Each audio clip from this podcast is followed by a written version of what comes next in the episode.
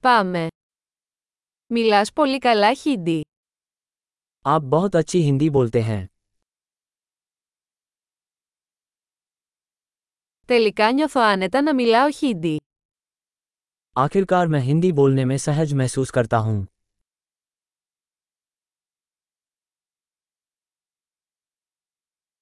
Δεν είμαι σίγουρος τι σημαίνει καν το να μιλάς άπτεστα στα χίντι. मुझे यकीन नहीं है कि हिंदी में धारा प्रवाह होने का क्या मतलब है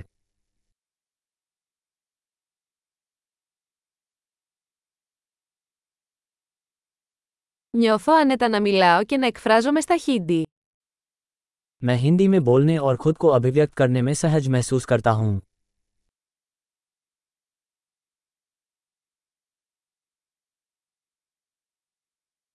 Αλλά πάντα υπάρχουν πράγματα που δεν καταλαβαίνω.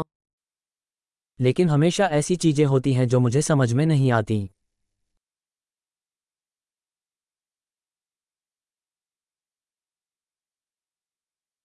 Νομίζω ότι υπάρχουν πάντα περισσότερα να μάθουν. मुझे लगता है कि सीखने के लिए हमेशा कुछ न कुछ होता है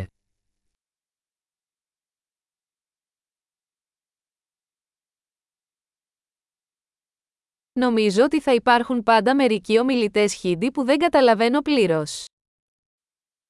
मुझे लगता है कि हमेशा कुछ ऐसे हिंदी भाषी होंगे जिन्हें मैं पूरी तरह से नहीं समझता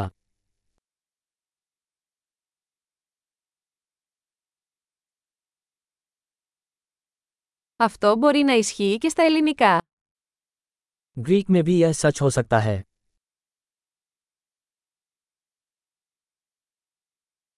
Μερικές φορές νιώθω ότι είμαι διαφορετικός άνθρωπος στα χίντι από ό,τι στα ελληνικά. कभी कभी मुझे ऐसा लगता है कि मैं ग्रीक की तुलना में हिंदी में एक अलग व्यक्ति हूँ